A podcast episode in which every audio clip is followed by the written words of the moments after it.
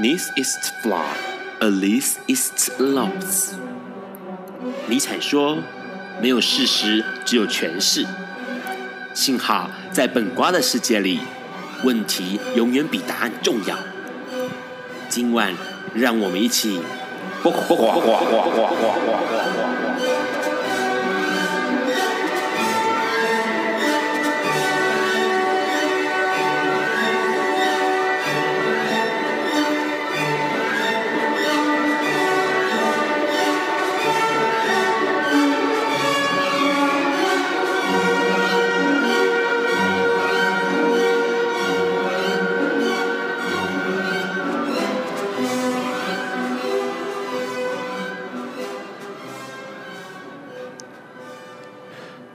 位朋友，大家晚安。今天是二零一六年二月十一日的礼拜四，现在是晚上九点钟。你所收听到的是卜卦笨瓜秀 Life 直播。哦，今天是大年初四哦，很多朋友可能还在外地玩。那呃，为了证明这个 Run 的笨瓜秀是真的是 Life 哦，不是录音存档，所以我必须要报一个数字。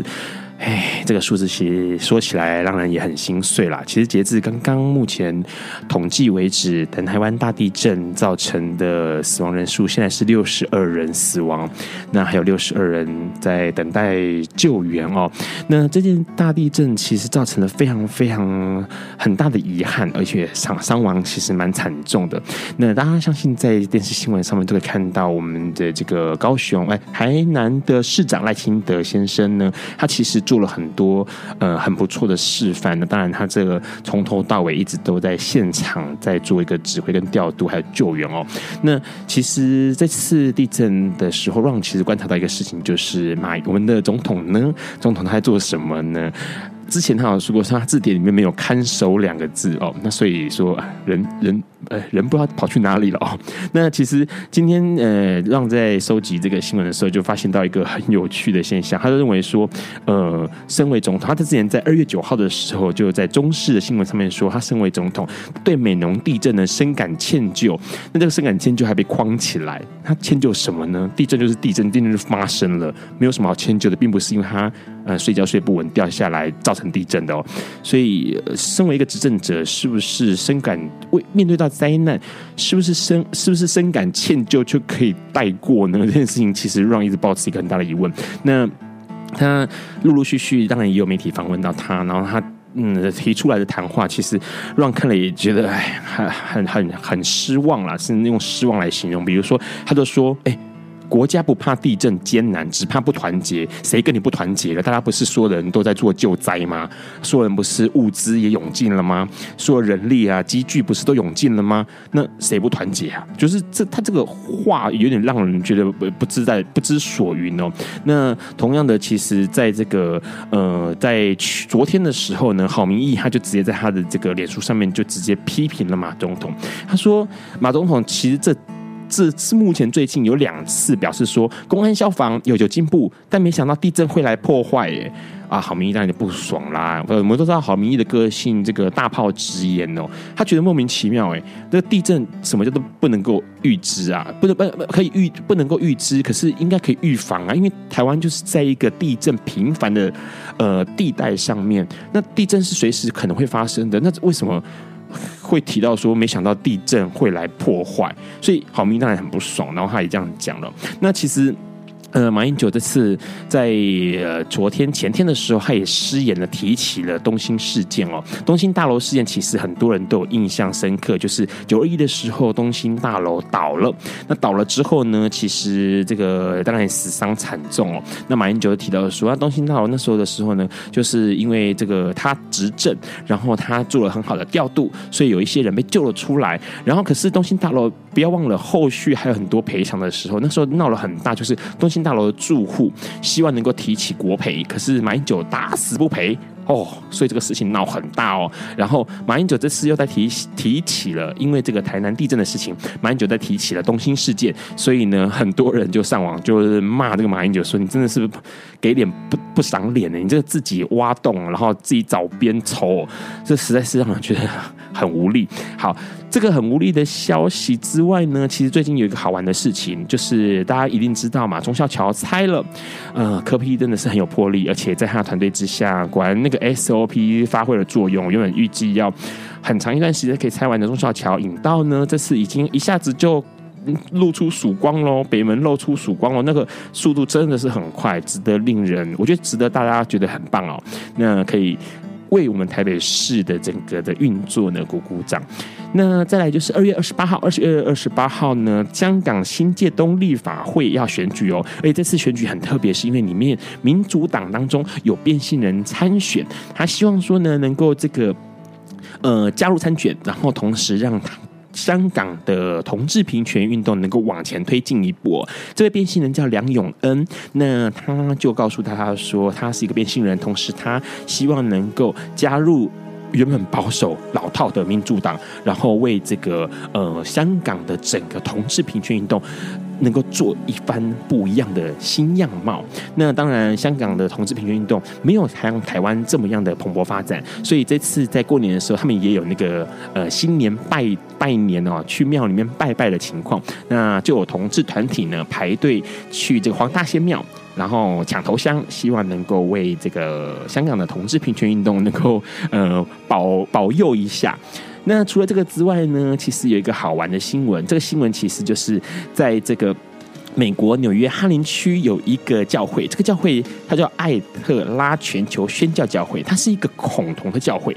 那最近因为遭到法拍了，所以一遭到法拍之后呢，有趣的是，两个同志团体就开始积极的争取要买下这个教会，然后设立中途之家，帮助无助无家可归的同志年轻人，或者是成立同志教会。我觉得这种。这种行为或者是这种做法哦，我让觉得真的很有趣，因为他们把一些东西给扭转过来，然后用一个哎，我觉得是幽默而且是讽刺的方式，在面对保守 保守势力，或是面对一些过往可能发生过的歧视或者是不公平。那除了这个之外呢，美国也有一个消息，这个消息我觉得是很重要的消息。上次其实新闻里面呢就提到了说，呃，台湾。目前来说，在三月开始就可以有艾滋朋友接受弃捐。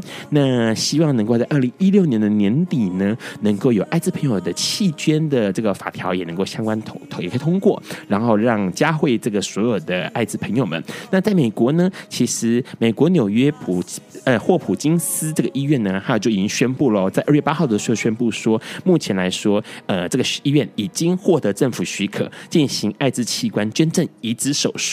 也就是说，未来有希望能够呃解救这个就超过一千名的病患的性命，因为其实很大量的美国大概每年哦，就用美国来说，每年大概会有六百五百到六百的艾滋器官捐赠者，那他们的器官呢，一样可以捐赠，就是救助大概一千位，同样都是 HIV。感染者的这个病患，那最快可能开始可以进行的会是肾脏跟肝脏的移植手术。这件事情其实是一个，我觉得是一个非常非常大的突破。那在未来，台湾也可以看到这样的讯息产生，只是呃，法条刚法令刚通过嘛，那可能还要再等一段时间，台湾才可以看到这些事情，而且台湾的感染者朋友才会有机会面对到这么好的一个福福音哦，或福祉哦。那接下来呢，我们再请今天来宾。邀请金来宾之前，我们先听一首这个来宾特别要点的一些歌曲给大家。那第一首呢，就是蔡振南的《康丘王》哦，他的歌都选得很好。那时候 Ron 在找歌的时候花了不少心思哦，大家好好听一听蔡振南的《康丘王》。有一天，亚里斯多德在河边洗脚，他看了看身边的学生，将脚抽出水面，再踏入河中说。此水已非前水。另一位古希腊哲学家赫拉克利特也说，人不能两次踏入同一条河中，因为无论是这条河或这个人，都已经不同，就如同历史上的今天。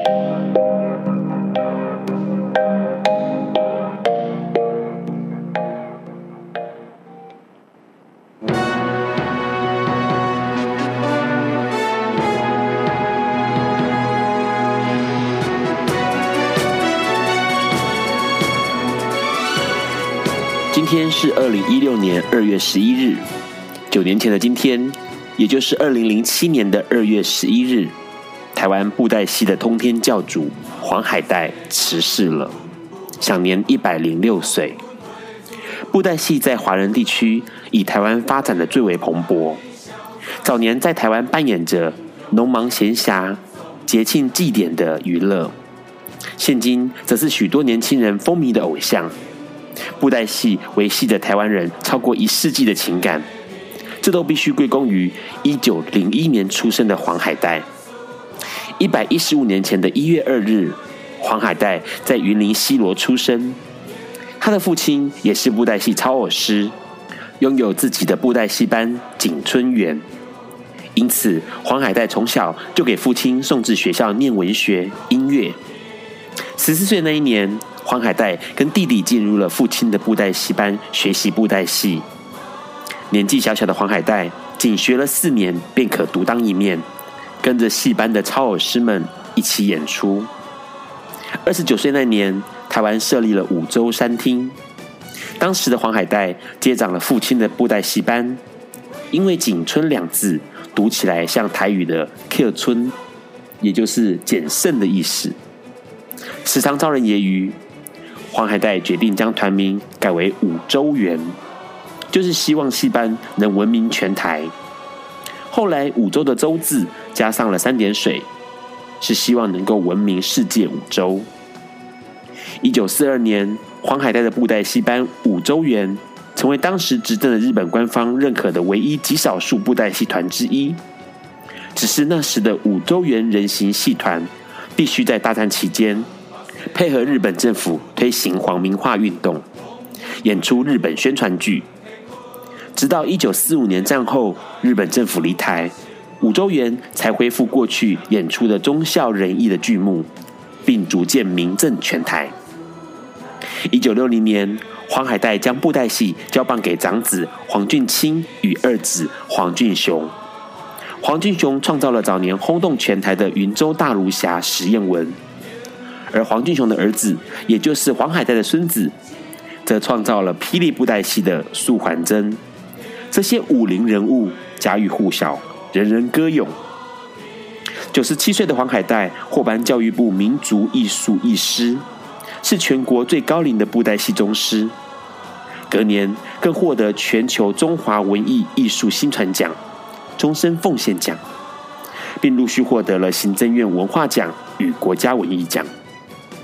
在黄海岱辞世前一年，Discovery 频道更为他制作了《台湾人物之二》，记录他对台湾布袋戏的深远影响。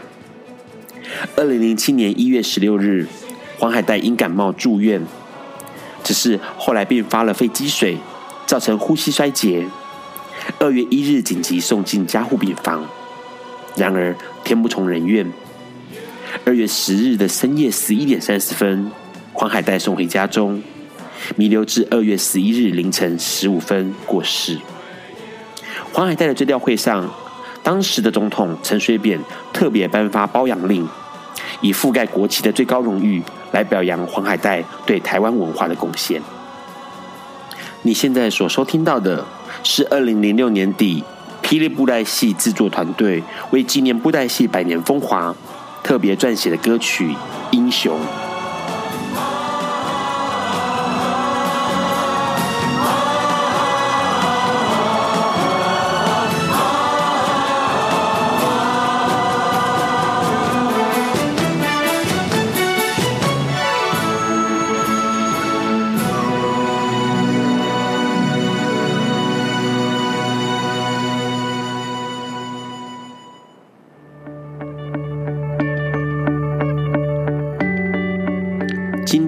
昨天的明天，是明天的昨天。今天可以是去年的今天，前年的今天，甚至是历史上的今天。但今天不会重来。你今天过得如何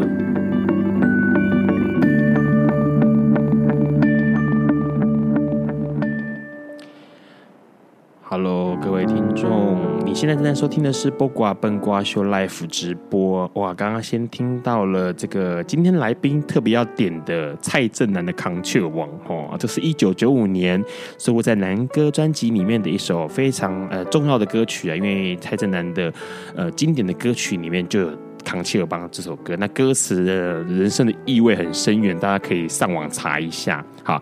不要辜负来宾的那个 期待。好，那今天是大年初四啊。其实让在今年过年的时候，其实有做一些很有趣的测试，就是我们在那个现在 LINE 软体很流行嘛，很方便。那那就让就跟大家拜年之外呢，就特别打了这个“好想你”三个字。我发现大家的反应都很特别哦。有些人呢就会哎也回应说哎好想你呀，或者是有些人就写哈。啊，有些人会写说，啊，你是不是传错人之类的？我发现，其实有时候人跟人之间的相处，哈，会因为自己的某一些想象而变得不一样。也许你会觉得说，哎，啊，这个人怎么突然对我，哎，突然说想我？那有些人会突然又想说，是不是联想到别的事情？因为还有朋友，因为 Ron 的老家在台南。那让打这个讯息的时候，人家以为我是那个受受灾户之一哦，其实没有的。那只是说我让从这个现象里面发生一些，发现一些有趣的人的观点。那今天的来宾呢，很特别哦，因为这个人呢，他跟让有很深远的交情，认识了十多年。我们先请来宾自我介绍。各位朋友，大家晚安啊，我是阿哲。阿哲，呃，阿哲的全名是嗯赖正哲，赖正哲。相信很多朋友对于阿哲都有印象，因为早期让跟阿哲就是在一个他之前的一个同志书店里面认识的。是的，好早了，好早 好早以前了。对对，那那个时候好像，诶，我想想看，至少有二有没有十多年，快二十年。快要二十年，可是还不到二十年。快要二十年，不到二十年。因为其实早期的时候，呃，，Run，因为。它这个书店基本上是一个早期台湾对于同志是陌生的，然后想要取得讯息是不容易的。相信很多人都会去那个诚品书店看那个同志专柜、同性恋专柜哦，那个柜子里面就写就放了各式各样有关同志的书。那当然那样的讯息可能是不够的，可是后来当这个书店产生的时候呢，其实很多人会知道说，哎，我要找相关的书籍，可以去这个地方找。嗯。其实，在我开这个书店之前，我们必须呃提到这个女书店啊，因为除了成品书店之外，女书店对同志也是非常的友善。对，它主要是跟女权有关的书籍，还有妇女的，然后还有各式各样的。其实。女书店在早期的时候，其实它那个已经很前卫耶。对，就是它的取向是很前卫的。嗯，而且女书店的这个运动性，当然就是跟成品非常不一样哦。就是它是有这个肩负想要做一些平权的事情。对，而且它呃，先说那个女书店哈，因为记得在。台大附近，也就是公馆那附近，有蛮多的小书店，可能唐山也是其中之一。然后女书店，那后来阿哲的这个平这个同志书店也有，那好像还有一些什么五什么五南书店，是不是？嗯，好几家，好几家都是小的，可是他们对于某一些想法是有的。然后台湾一点。那个台湾书店，对对对，讲台湾历史的，讲台湾历史文化的，呃、对，那个可能到现在来说，黄安会说他台独吧？对，那其实我觉得那个时候，其实看到很多小的书店，有想法的小书店，在公馆那一个巷弄里面，在蓬勃发展呢。对，因为除了这几个，当然也有一些不同的书店，还有这个以这个宗教为主的这个呃。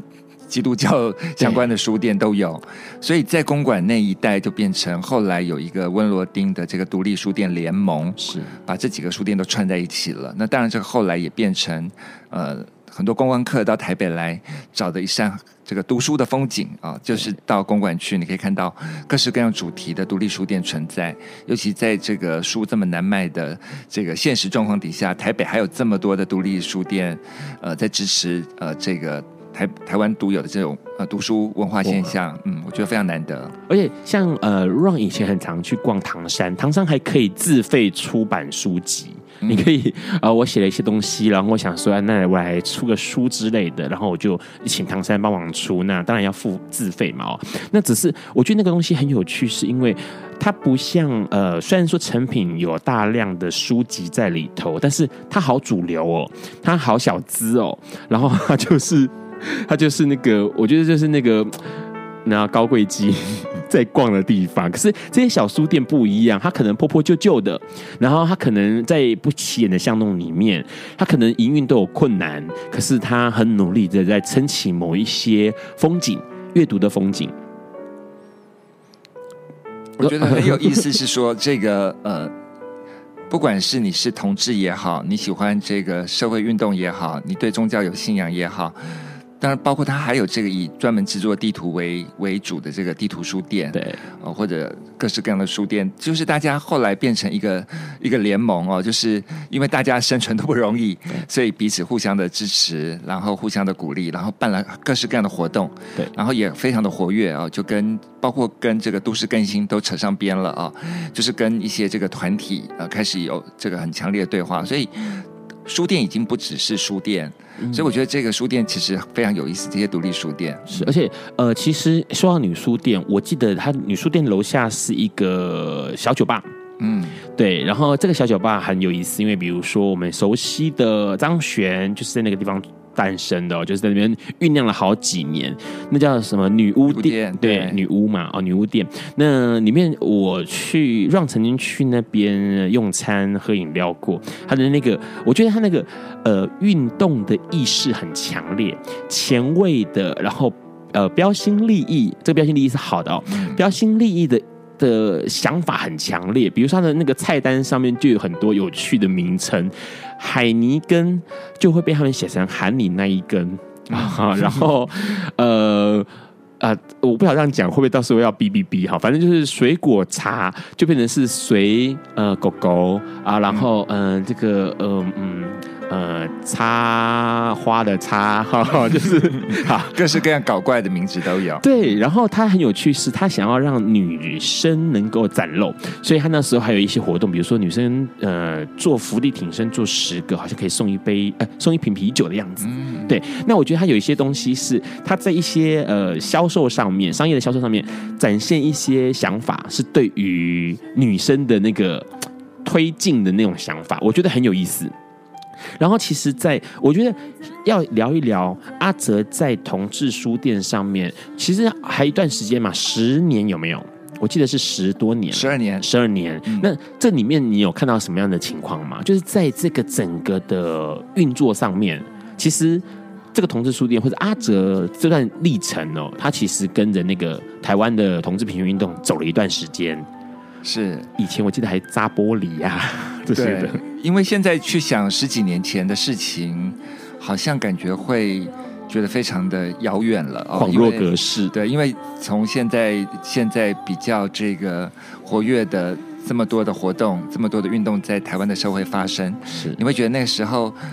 有点不敢想象你是这这样的走过来哦，因为那时候其实同志要看见同志都非常的困难哦，那时候没有这么多的交友软体，是没有这么多的同志网站啊。不过那时候开始已经有了这个支持同志声音的广播节目。啊，对。对，然后也开始有了呃杂志哦，同志的杂志，对，同志的出版社，对，然后当然有这个公开的同志作家结婚了哦，许佑生，所以我是在那个等于是同志运动刚起步。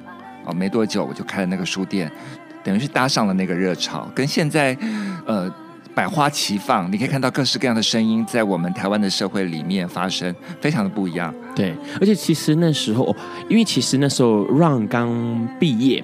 也刚退伍，我还记得那时候的广播电台是一个叫谢伟成跟一个 Sharon 在主持的。那时候的网络其实没有那么发达，网络那时候有一阵子泡沫化嘛哦。那那时候其实很多人靠着就是你知道吗？啊，我记得那时候好像叫黑色星期五吧，那个节目，反正就是嗯嗯，到听广播，然后听到说哦，有一个男同志在主持节目，哦，一个女同志在主持节目哦，所以我。并不是孤单一个人，那个年代是这个样子。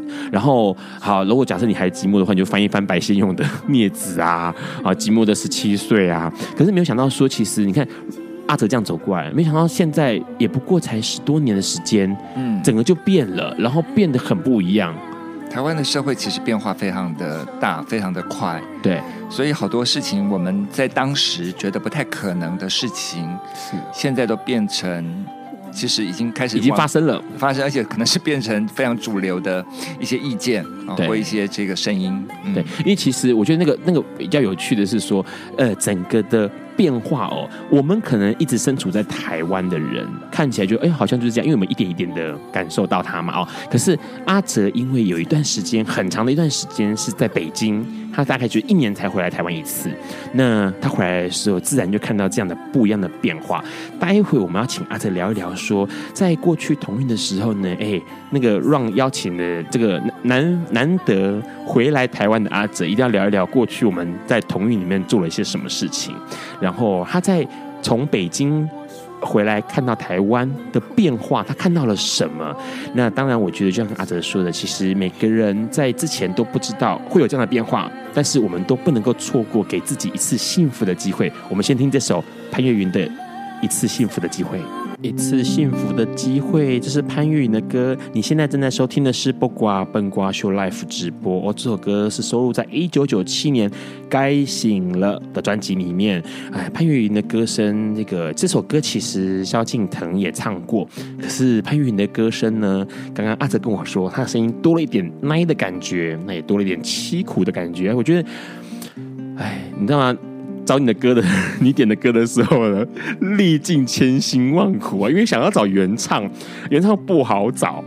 对，其实阿哲，我觉得这这个老歌有老歌美味的地方。那像阿哲跟 Ron 就是那个老战友，在同运上面，其实我们之前认识了，在今天事故认识嘛。那时候我也是去那边逛一逛，然后看看里面的那个难题写真，然后然后看哇，琳琅满目的各式各样的这个玩具。精品用具，我都你知道现在讲话都很怕 NCC 要查，所以都要讲的比较含蓄。然后就是精品用具啊，然后后来让开始也在这个一起做我们做游行嘛。对对，那时候记得阿哲是，哎，其实早年游行很有趣，早年游行那时候都没有经费，然后嗯、呃，就让所知就只有这四个单位在出钱，一个就是这个同志书店，然后热线，然后性别人权协会。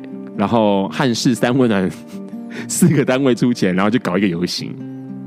呃，其实游行在刚开始的时候也，呃，我不确定是不是真的这这几个单位有出钱了。对。但是至少那个时候出来的人没像现在这么多。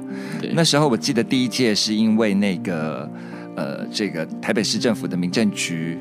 他们这个计有一个计划啊，要办一个活动，就同应该是同玩节，同玩节。然后热线这边就觉得说可以有一个游行，是如果我没记错的话啊，因为现在年纪真的比较大，会有些事情想不太起来。而且这个关于历史的事情，我觉得你还是要问一下克飞 啊，因为二零零三年的时候，对，我觉得还是这个呃。当时的人真的是比较少，可那时候当然就就已经开始有一些有趣的事情，包括像水男孩啊、哦，那时候对，从第一届他就开始穿的少少的啊、哦，在当时的台北街头，我觉得看到那样子只着一条泳裤出现的游行队伍，真的是非常的特别啊、哦，不像现不像现在这个是百家争鸣啊，什么样的团体就为了吸引大家的这个眼球目光啊，目光啊，都会用尽各种方法。对，而且那时候其实我觉得比较有趣的是说，那个呃水男孩那时候的小泳裤啊，那时候还没有小鲜肉这个名字，还没有，还没有。可是他们就是真的道道地地的小鲜肉哦。对，对。然后那时候我记得很好笑是，呃，游行那样弄一弄的时候，其实我们那时候呃国外。游行是为了十强事件嘛？哦，那十强事件是六月二十八号，所以说的游呃六月又被全球称之为同志骄傲月。嗯，好，所以各国的游行同志游行多半都在六月。然后我们的游行就特别奇怪，因为早期的游行其实经历过好多次的那个时间的改变。对，因为这个台湾当时参加的比较多的是学生，学生对，所以为了要。这个因为台湾天气比较热啊、哦，然后配合暑假，暑假不在台北，对，所以必须这个暑假结束之后，开学学生回台北之后，才会有人。可以这个上街头，所以我记得那时候应该是大概都是九月初，对。然后那时候九月初要考量到是什么？九月初会刚开学啊，学校很忙，对。然后又往后延，然后延延之后还有曾经有想过是对台风，所以想到那是不是十一月？然后十一月他说不行，为什么？水男孩穿很少，会冷。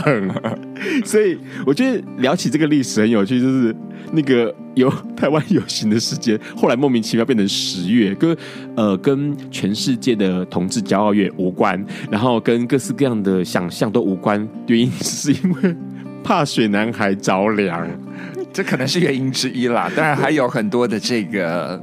原因哦，因为十月这个台湾的这个天气除了比较稳定之外，台风可能也过了之外，还有一个就是因为十月的假期可能比较多，是。嗯，然后那时候其实来台湾观光的人也比较多，对，所以我觉得这个日期定得非常的好。我们后来也看到这个就是十十月的最后一个礼拜六嘛，对，那很多的这个地方的人都会飞来台北参加这个活动，对，嗯，其实我们那时候也没有想到说。呃，游行会变成这个样子哦。早年的时候做的时候，我记得那时候，呃，阿哲就是活动组的组长。那我跟阿哲一起做事情，就是一个小组员这样子哦。那我记得那时候我们还要搞一些有的没有的，希望大家在行进的过程当中有些事情可以做。然后我记得还我那时候印象很深刻，是要弄一些什么道具，然后反正让大家想说什么要破除呃歧视啊，然后争取权利什么的，然后弄了个什么类似钓竿的东西，然后吊了吊线，然后上面有写一些。呃，权利的东西挂在呃路中间，然后让大家去拿那个牌子。然后我还记得，让那时候还印象很深刻，因为我骑着摩托车，然后到处去五金行买竹竿，嗯、然后买了之后呢，买一些道具，然后回到那个书店里面去，然后我跟阿哲两个人开始做手工，就开始做什么。相较于现在的游行，所有事情都是直接呃厂商做好了布条啊这些东西，很不一样。以前做的什么海报都要自己画。然后现在都是大图就直接输出了嘛，对，直接输出了。那时候是自己画，好多这个单位都用心良苦，然后做的非常的精致啊，不太像那时候是手工业时代。对，然后呃，很很很粗糙，但是问题是很用心。然后你可以看得到每一个团队们，我觉得那个可以看到每个团队们很朴、很朴、很实的那个想法跟那个理念，那就是一。一针一线，然后一张纸、一支笔，全部都这样搞定的。那现在就不太一样。现在，呃，像前年让也有参加游行的筹备，那整个的过程当中，其实你就发现一切一切都很。很方便，嗯，他一下子档案过去，档案过来，东西都弄好就好了。以前不是，以前可能很多事情就是要自己慢慢慢弄啊，那些 我觉得那个感觉很不一样。而且你可以看到说，也许你会说那个东西变得有点商业化了，可是呃，的确是不一样。但是当然，号召或吸引到的人群也相对变多了，对。后来其实阿哲，我们二零一零年的时候还有在弄嘛游戏，然后结束之后，阿哲就去了北京。嗯，当初去北京的想法是什么？去北京啊，嗯，就我想要离开台湾一阵子，然后去看看这个就对岸中国大陆那边的一些状况，因为有认识了那些一些团体、一些朋友。哦、对，那北京的这个团体跟朋友比较多，对，所以最后就选择去北京。对，就其实你看，刚刚呃让在跟阿哲聊的时候，听到这个这个想法的时候呢，其实我觉得阿哲有那个。喜欢站在浪头前的那种想法。刚刚也说过嘛，这个书店啊，那其实之前我们在二零零七年、二零零八年的时候的游行，其实很有那时候就一些一部分的北京的同志的团体来到台湾做观摩跟见习。那后来当然陆陆续续把台湾的这些讯息带回去到大陆去，所以大陆后来陆陆续续同志团体的发展也比较蓬勃，组织也比较健全了。那这次台湾，我觉得。二零一一年之后，大那个阿哲去了北北京，去了大陆那个地方，算是可以呃看一下他们现在目前的状况如何，然后整个的同志团体的发展如何，而且阿泽在北京那边开了一个。书店哎，算算是我觉得咖啡馆，咖啡馆。可是你知道，因为 Ron 去的那个地方，我都觉得那个像像像书店，因为他书好多啊。然后那些书就是，我觉得阿泽有很细心的挑了一些书，是让来咖啡馆的人不止品尝了咖啡，同时能够去了解到一些可能大陆无法去理解到的，或是无法触及到的某一些资讯。那些资讯是有趣的。这些书其实大部分都是我的合伙人啊，他叫叶子，对，他挑选的。那当然，因为大陆它有一些限制，所以好多这个呃同同志运动，或者是说对于有些咖啡馆的想象，跟台湾也都不太一样。是，那我们经常就是把台湾的某些经验带过去。对，然后书当然就是一个很重要的一个媒介嘛。啊，那尤其他们比较习惯看简体字啊，然后看到繁体字当然就觉得非常的特别，非常的不一样。而且台湾的某些这个书的这个印刷的确非常的吸引人啊，是就是包括你不要说什么，包括那个字体啊，就是有各种非常多的变化，比简体字来说各种各式各样的这种变化，非常呃被他们这个喜欢。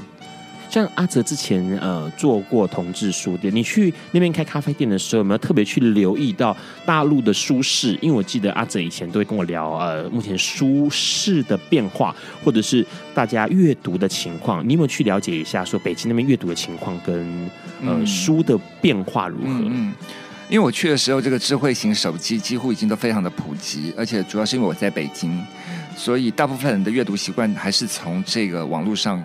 为主啊，当然就跟早期在台湾已经不太一样了。尤其这个呃大陆，因为地方比较大啊，所以他们可可能要买书啊什么也不是那么方便，所以都直接由这个电子商务上面购书哦，电子书店购书。所以跟台湾的状况，我觉得还是不太一样。当然他们就觉得他们很难想象台湾可以把成品做成这个样子。那现在成品几乎也都到呃大陆去发展了嘛，哦，所以也等于是把。这个经验都带过去了，是，所以，可是我觉得比较有趣的是说，阿哲他用一个比较，我觉得他就很像当初的独立小书店、独立小咖啡馆，然后带有一些文化色彩的，然后带有一些想法的一个咖啡馆，在那个地方经营，然后让北京的朋友们。可能去的还是北京的朋友比较多吧？对，呃，对，北京的朋友居多，但台湾也有很多朋友过去。对，那我觉得比较特别的是，我们会在这个每个礼拜天晚上的七点都会放呃一些电影，是，然后这些电影当然主要还是跟性别或跟同志或社会的这个运动有关的影片为主。后来就慢慢培养呃一票呃朋友，他们每个礼拜天晚上的七点钟都会来我们咖啡馆看电影，然后呃。更重要的是，我们之后会有一些讨论，哦，就是固定都会有一些讨论，然后这些讨论，我觉得就是一个很好的一个交流的机会。对，哦，你可以听到哇，原来很多的大陆朋友是这样想的，对，这样在想事情的啊，这样在看电影的，可能跟我们的想法差很多。对，嗯，我们待会要请阿哲来多讲一些这些样有趣的事情。那在这个之前呢，我们先听一下李寿全好听的歌曲，叫做《未来的未来》。你现在正在收听的是《播瓜笨瓜秀》Live 直播。刚刚是李寿全的歌声，那首歌叫做《未来的未来》，是一九八五年哦，一九八五年万人的电影在超级市民里面的主题曲哦，一九八五年啊，很多听众应该还没出生吧？好，那个 对阿泽是老朋友，是前辈，他点的歌就比较资深一点。刚刚提到也很有趣，是说双层咖啡会播电影，嗯，对，那。之前你播了一些电影，有没有什么让你印象深刻？说你播了，然后那个观众的反应是让你觉得，哇，是这样子的哦。呃，因为大陆那边他们有电影的审查制度啊，所以很多电影是上不了院线的。那即便上了院线之后，很多东西还是都被剪光光。那当然，这个东西就变成你越不放哦，你越不上映，大家就越想看。对，所以当然在台呃在。北京，我们特别会选一些跟台湾以台湾为主的，让呃北京的朋友多了解一下台湾的情况。我记得我呃有播了几部这个蔡明亮导演的电影，是。那里面最让他们惊讶的是《天边一朵云》哦，那他们不敢想象这个居然是在院线播的哦，因为身体的裸露尺度非常的大，对。哦，那他讲这个 AV 女优的这种工作，AV 男优的这种工作的状况。然后各种的裸露的镜头，包括做爱的镜头，在画面里头都呈现出来了。所以我记得有个朋友，他就是张大嘴巴从头看到结束，然后他跟我说：“你确定这个在台湾有播吗？” 我说：“有，有播。”哦，不过蔡导当时啦也花了一番这个。经历啊，跟我们的新闻局有一有一些搏斗啊，包括海报。我记得那时候听蔡导说，这个呃也是呃不妥协啊，然后希望能够原汁原味的呈现这部片子。不过有一个这个。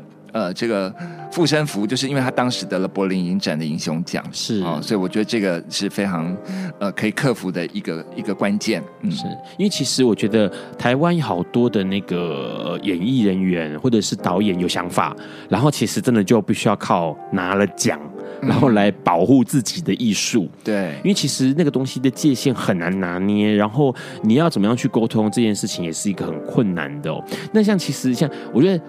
嗯，阿哲带给了大陆北京的一些朋友。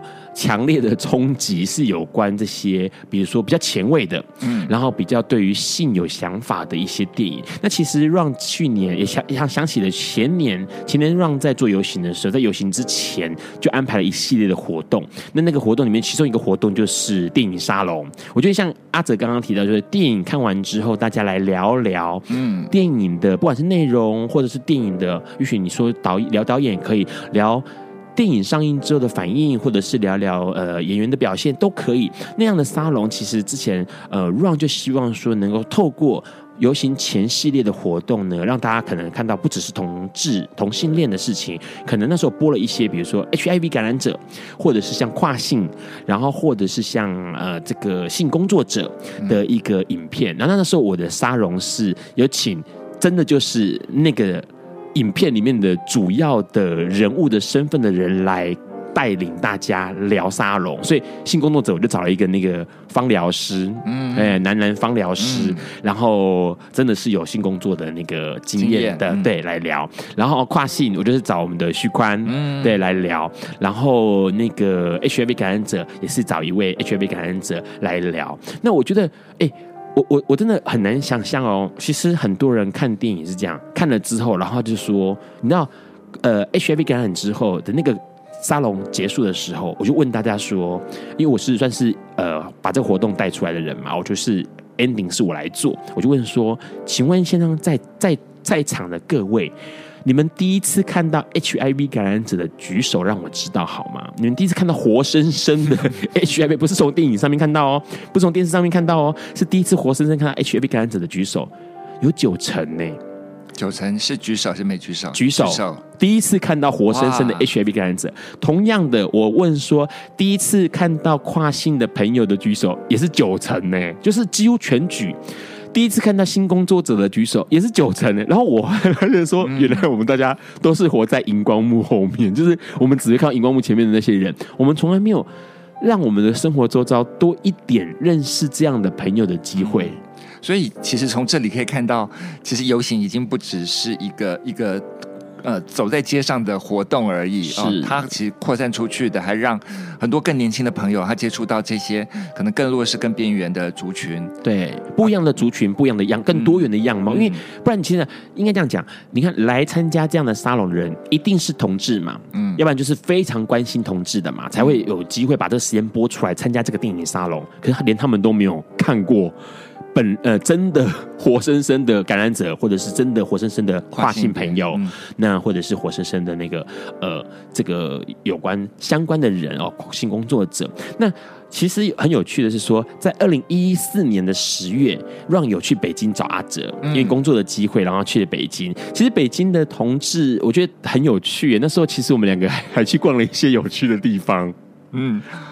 最主要是我们好像好晚，然后跑去那个牡丹园。啊，对，哦、因为那时候其实 Ron 就问阿哲说，因为像台湾就有一些呃同志会呃活跃的地方，呃会讲活跃的原因是因为早期大家可能看过白先勇的《孽子》，就知道说早期同志的往来资讯不是那么的发达，所以必须要在呃户外某些特定的地方溜达，才有可能呃见到彼此。那让判断觉得说啊，北京有可能是那个比较早年代的互动方式，所以他们有可能是不是呃会在某个地方发展成一个地区，是可以让这个同志可以去走动走动，有情欲可以流动的地方。对，然后我们两个就呃去了那个搭了地铁去牡丹园。那、嗯、北京应该说北京有两个地方嘛，啊，来导游一下北京啊，北京有两个地方，一个是牡丹园，一个是东单公园。这里我大概要先呃稍微补充一下，其实。呃，在北京，他们的这个交友软件是非常的发达的哦，所以大部分的人其实也也能够不出门就不出门，因为北京也很大。是，但是也因为北京大，北京人多，所以包括这个呃比较没有那么多资源的朋友，或者不太常用手机呃交友软体的朋友，他们还是有一些去处。是哦，大家可以想象，因为中国大陆很大，所以去北京的人这么多，所以有些人就会。跑到这个公园里面去认识朋友，所以就是刚刚讲到那两个公园，就是同志最多的地方。对，然后牡丹园是我们呃晚上很晚去，好像十点左右。嗯，对，然后去那边，其实那个地方很特别，因为呃，Ron 还记得阿泽的解说，呃，你解说一下好，那个地方就是个土堆。对 对，如果是一个遗物吧，宋代的一个遗墙，是不是？对，宋代还是元朝留下来的一个遗址哦，就是那个那个城的这个边界对的这个遗址留下来，就是一堆土堆。对，那土堆上面有种满了一些植物嘛？哦，是，因为你光在公园里面，你说这样子就叫同志去，大概没什么乐趣哦，大概有一些遮掩哦，一些回避哦，一些这个曲曲折折的路径哦，这样其实走起来。就像躲猫猫一样哦，比较会有，呃，这个情情欲的流动的可能性会比较高。是，那刚好这个遗址本来是国家规定说不能拆的东西，然后因为种了一些树，而且在平地里面稍微高起来，可是又不能太高，对啊，就被同志走出了一条这个情欲之路啊。所以那么晚我们去，而且让你还记得吗？那时候我们去好像没有太多的灯光，很暗，那边非常的，因为它它基本上公园就是平的，那个土堆呢，大概呃高了大概有半。层楼高，好在一米五左右，所以变成是说你要爬上去。那其实因为高处的关系，那个路灯，公园的路灯是在平地上面的，所以它光线是照不到上面去的，所以它其实很暗。你唯一能够看到路、看到树、看到有人，是靠着天光，就是月光啊这些的天光，微微的天光看到的。那那个。因为土堆，它土堆是一直线，所以它非常的奇特，它就是一直线直直的走，然后旁边我有一些有偶尔会有一些比较凹出来、凸出来的地方，你可以这边做一个呃，比如说闪闪人的动作啦，或什么的。那它就是从头走到尾这样子。对，而且那个被走出来的这个小径，其实非常的窄，很窄，所以你在这个错身的时候，其实就会有一些身体的轻微的碰触。对，哦，然后他刚刚提到的这个。呃，树丛里面可能就可以做一些自己想做的事情。对，我不晓得是因为那天我们可能是去的太晚，还是那天可能太冷了。因为我记得你去的时候已经十一月了，对，所以人比较少。后来你好像自己跑去了东单公园，对，因为其实那时候就是阿哲跟我讲说有牡丹园嘛。那牡丹园看完之后，其实那时候呃，Ron 的那个呃反应就是觉得说，天哪，要爬上那个土堆，其实那土堆还。颇陡的哦，就是你爬上去、爬下来的时候，你要用一个比较加速往前冲的方式爬上去。它有点像哦，台湾朋友可能有去过呃沙轮，它有点像沙仑，这沙仑可能是呃平面的一整区，它就是一区，那个牡丹园就是一个。一整条的哦土堆，然后也是像植植物这样子。那呃，大概里面走动的人大概都是四五十岁吧。哦，嗯、那后来因为阿哲跟我讲说，还有另外一个地方就是东单公园，但是他没有去过东单公园。那 Ron 就想说，哎、欸，一定要去看一看。所以呃，Ron 在回台湾前哦，可能是五点要集合，准备要去搭八点的飞机。Ron 大概三点多就跑去东单公园啊，因为其实这两个地方它都有个好处，我觉得它跟台湾很多情欲发展的地点都一样，就是要交通方便。你一定要交通方便才会有人去哦。那东单公园它其实就在东单公园站地铁站的旁边。那 Ron 就走过去，可是在北京真的一切都超大的，你光走路就要走很多很很久很久。那那时候 Ron 到了东单公园大概是下午三点多左右。那这个公园其实很有趣，就是说它就是它很它就很一般，它就是一一整半边全部都是平面的，然后它有一些像类似呃小小的溜冰场，那溜冰场就是溜那个滑轮式的溜冰场。嗯那有人在里面玩什么甩鞭呐？哦，一些比较你可能可以在呃中国寻奇啊、大陆寻奇的节目上面看到那些杂艺的活动，那还蛮多人的哦。呃，老老少少的都有小朋友在那边跑来跑去，然后有人在那边舞剑啊、干嘛的。那 Ron 就先沿着这个整个平面先走一圈，那有看到一个厕所这样子。那可是感觉起来并没有像阿哲说的有一些同志在里头啊，我我看不出来有什么同志。可是他的另外一。一半就是公园的另外一半是一座假山，嗯，这假山蛮高的，大概有四层四层楼高左右，大概十二尺左右的高度哦。那上面有凉亭这样子。那小山的这个路径很曲折，所以那时候 Run 就想说，哎，我就沿着假山上去看一看好了。这假山有一面，因为它就是在在公园整个公园的。一侧嘛哦，那还有一面是完全面对马路，一侧就是完全就面对公园内部这样。公园内部这边你仰头看上去，就除了植物之外，没什么人，没什么人啊。那 Ron 就爬上去，爬上去之后呢，绕了一圈，绕到这个假山面对马路那一侧的时候，哦，Ron 的那个反应就跟看到嘿，就跟看到那个天边一朵云一样，下巴都合不起来。非常多人，然后大概都是四五十岁、六十岁左右的人，啊、嗯，大概都是五六十岁以上起跳。然后这些人在干嘛呢？他们除了走来走去之外呢，他们就会就在站在那边，然后可能就是互相帮对方做这个手部的运动哦。嗯，那大家可能听得懂手部运动是什么？那也有人呢是当帮对方做口部的运动。那这个东西呢，其实他就是直接大拉拉的在做。那个时候是下午三点多，快三点半左右的时间。呃，可能 A 跟 B 他们两个正在做这个呃口头上面的一些互动。大陆的用法叫口活哦，口活、哦、太好了，我需要大陆的用法，避免 NCC 找茬。OK，好，口活的时候，旁边有一大堆人是围在旁边看的耶。嗯、那那个其实山山上曲折的小径呢，真的也很小，所以你走路的时候也是要这样闪来闪去的。那那时候我记得我还走到一半的时候，我还看到那种有人是。正在做手活，啊，另外一种活啊，大家可能可以自己想象做手活。我以为他们两个会先暂时停下他们的手活，然后回过身来，哎，让我先走过去。没有哎，他们持续的进行，而且就在我旁边，就是我走过去的时候，就直接这样大拉拉面对我的我进行。我那时候看到想说，哇塞，这也太开放了吧，而且。其实没有什么遮掩，然后就是光天化日之下，那天天气很好，阳光也也没有到阳光，可是就是亮的。那大家就很积极、很努力在做。那可能让是一个外地一样，我觉得我的穿着跟我的样子就完全不是当地人，所以完全没有人对我有任何的想法，就连看我都没有看我。没有人跟你搭讪吗？完全没有，就连看我都没看我，就连。停下他们的手活或口活，看我一眼都没有，他们就任凭我这边走来走去。那顶多看到我走过来，他就呃稍微让开这样子而已，完全没有人停下来看我。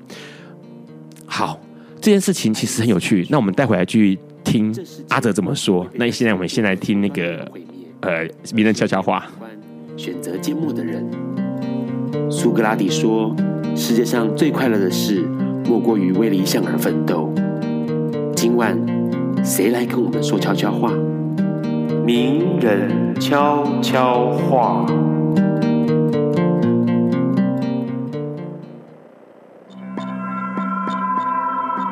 各位好，我是作家许攸生。当我们察觉到内心有所害怕，千万不要觉得愧疚。只有害怕的人想办法去面对并克服那些害怕，这才是勇敢。什么都不怕的人，反而无法体会真正的勇气。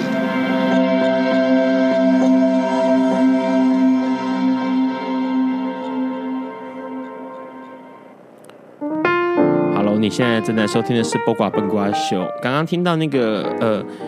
佑生哥的声音哦，刚刚阿泽在之前有提到佑生哥，然后基本上呢，那个让特别选了佑生的这个录音哦，让大家搭配一下。那在刚刚那个很兴奋聊天的过程当中，有一首歌被放掉了，就是蔡琴的《香烟迷蒙眼睛》。这首歌呢是在一九九五年午夜场专辑里面的这个呃蔡琴的一首歌曲。那隔年呢，在一九九六年的时候呢，他就因为这一张专辑提名了第七届的国语女演唱人。那刚刚聊到很多啊，很很详细哦。刚刚我们聊到哪里啊？聊到口活跟手活。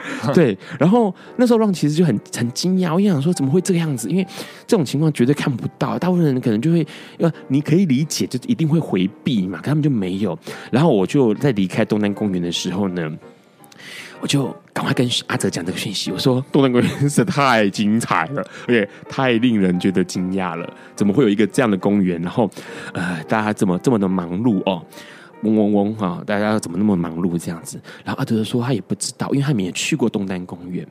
然后我想说，是不是因为因为呃，就是那个情况到底是这个是很普遍的吗？还是说这是一个很很奇很稀有的现象？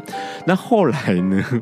阿哲有跟我讲一件事，因为还是我从别人身上听到，就是大陆公园其实是有有门禁的，那他们的门禁就是到五点的时候就关门，那他说是三点半，所以大家应该很急赶时间，对，要赶时间，要在五点前把这些活动手活跟口活都给搞定才行，所以。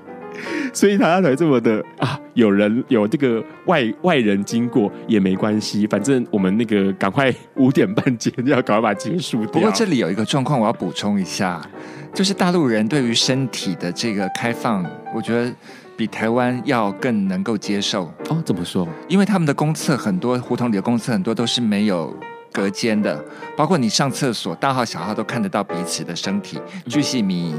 所以他们没不太像我们从小就被很多隔间啦、隔板啦、小便斗啦、马桶间啦，一间一间隔开，一个一个隔开。所以他们。如果你去上这个胡同的厕所，你会发现很有趣。你可能一面在刷手机，然后一面有大妈，你还听得到隔壁女厕的声音传过来。哎呦，你们家媳妇怎么样啦？就一面上厕所一面聊天。所以对于身体反而没有太像台湾这么紧张兮兮的。所以他们对于身体的呃开放的，就是接受到看到陌生身体，或者是我的身体被看到这件事情，他们其实并没有像台湾那么的没有那么的紧介意或紧张，那么介意或者那么在乎。他就身体被看到，他就是个身体。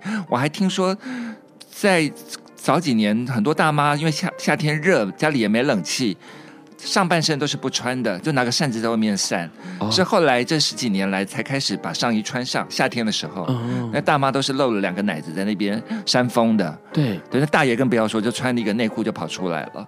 所以他们对身体的这个开放度，有时候是我们在台湾比较难以想象的。可是他们那个开放度，并不是因为有一个，比如说呃天体的自然的想象，不是，而是在因为他们就是那个环境就自然而然变成这样。因为我我公厕就是没有门嘛，啊，公厕就是这厕所环境就是没有一个隔间，所以呃我被看到那就算了，你被看到就看到了。我们被教育到好像说你被看到是不应该，是不礼貌哦，是呃。不进步的啊、哦，你应该都要隔起来，那这反而是一种退步，对身体这个解放的退步嘛。是。那大陆因为整个时空背景跟台湾非常不一样，所以好像这些某些东西，我我记得最清楚是有一次我去搭地铁，是，呃，非常难忘是有一个小便斗是空的，那其他小便斗都有人，有一个男生就招呼他的同伴说：“哎，你来，你来，我们共同用这个小便斗。”两个人就。掏出来就同样射到一个小便斗去了，是。然后在我的咖啡馆里头，呃，一些女生也是一起去上一个马桶间，就一间马桶，呃，一个马桶，他就共同去上一个，就在里面等他。是。那这些都是我们很难在台湾想象的。嗯。那因为他们的整个时空背景、历史环境跟台湾非常不一样，所以有可能一起上厕所、一起洗澡这些事情，可能对他们来说就是司空见惯的，而且平凡、嗯、很平常的事情。对，所以后来包括什么好闺蜜呀、啊、好基友啊这些东西，包括在异性恋间都很自然被传开。他们可能不是 gay，也不是拉拉，他们都会用这些字眼。当然，包括当然在台湾现在也很多人在用了啊、哦。是，可大陆好像就用的更更普遍一点。嗯、是，哎，可是那这样子的话，为什么他们看到了天边一朵云还会那么紧张？因为在戏院里头，他们没有这样的经验，哦、是哦，他们认为说。要审查，对，戏院里面看的都是安全画面了。对对对，对，所以他们会那么呃惊讶的情况是是这个原因。是目前来说，因为一七年二零一六年嘛，那让也不能免俗的问问看阿泽说，这个二零一六年你有什么想法？就是新的一年哦，我就希望说大家都平安、健康、开心是哦，最重要了。平安、健康、开心。对，所以呃，阿哲自己在 在北京那个这次让给你做的那个海报，就是人在北京心，呃，人在北京心在台北哦。因为让好像，呃，阿哲好像一直很还是很喜欢回来台湾嘛，一年回来一次。其实我是三个月就会回来一次，只是时间比较短，所以有时候来不及跟老朋友见面。是，但是每次回来台湾就觉得哇，台湾真好，因为你没走出去之前，你不晓得台湾怎么这么好。是，其实呃，有几个我想大家都知道了，包括空气啊，因为台湾虽然有时候我们嫌这个常下雨很烦，可是因为我在北京。因为都很少下雨，所以这个雾霾非常的严重。所以只要下过雨之后，雾霾就会少很多。那后来我也知道，其实包括在台湾也受到这个雾霾的一些影响。那在北京就是这样的情况。那另外就是吃方面，因为北方偏咸哦，南方偏甜，所以吃的方面我，我我其实是一个非常不挑食的人。但是到了。呃，北方之后我就发现，哇，这个还是很难去适应这么咸、这么油、这么辣的食物。可是，在北方人吃起来，他们就非常的习惯。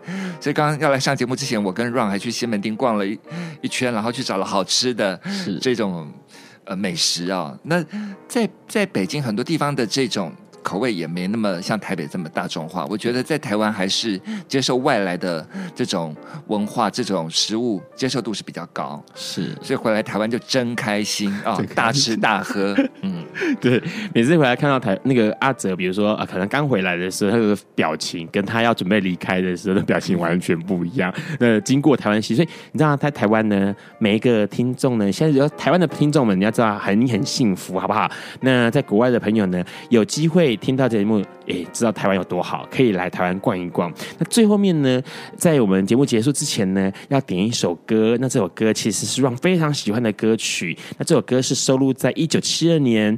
那这个歌，这个艺人呢，他一使用这个歌之后呢，就录了这张专辑。这首，然后同时呢，呃，这首歌也非常重要。这首歌叫做《祝你幸福》。这我要补充一下，是。因为早期的歌星，要不就在我那个年代哦，都是穿旗袍女生是哦，不然就是非常拘谨的。但是这位歌手，因为他太中性化了，是，所以我从小的性别认同可能有一半是受到他的影响。然后到最后他不是 T 哦，但是我确定我是 gay 哦，就是凤飞飞啊、哦，这个帽子歌后，对，帽子歌后，裤装，嗯。然后重点是他的那个很男性的动作，对对对，他动作很男性哦，对，非常中性，非常男性，非常阳刚的这个气质，对，我觉得给我很大的鼓励。这首歌叫做《祝你幸福》，也希望所有听众在大年初四能够新的一年都能够幸福。我们今天谢谢阿哲，下次有机会一定要请阿哲再来上节目。谢谢 Ron，谢谢大家，大家晚安喽，晚安。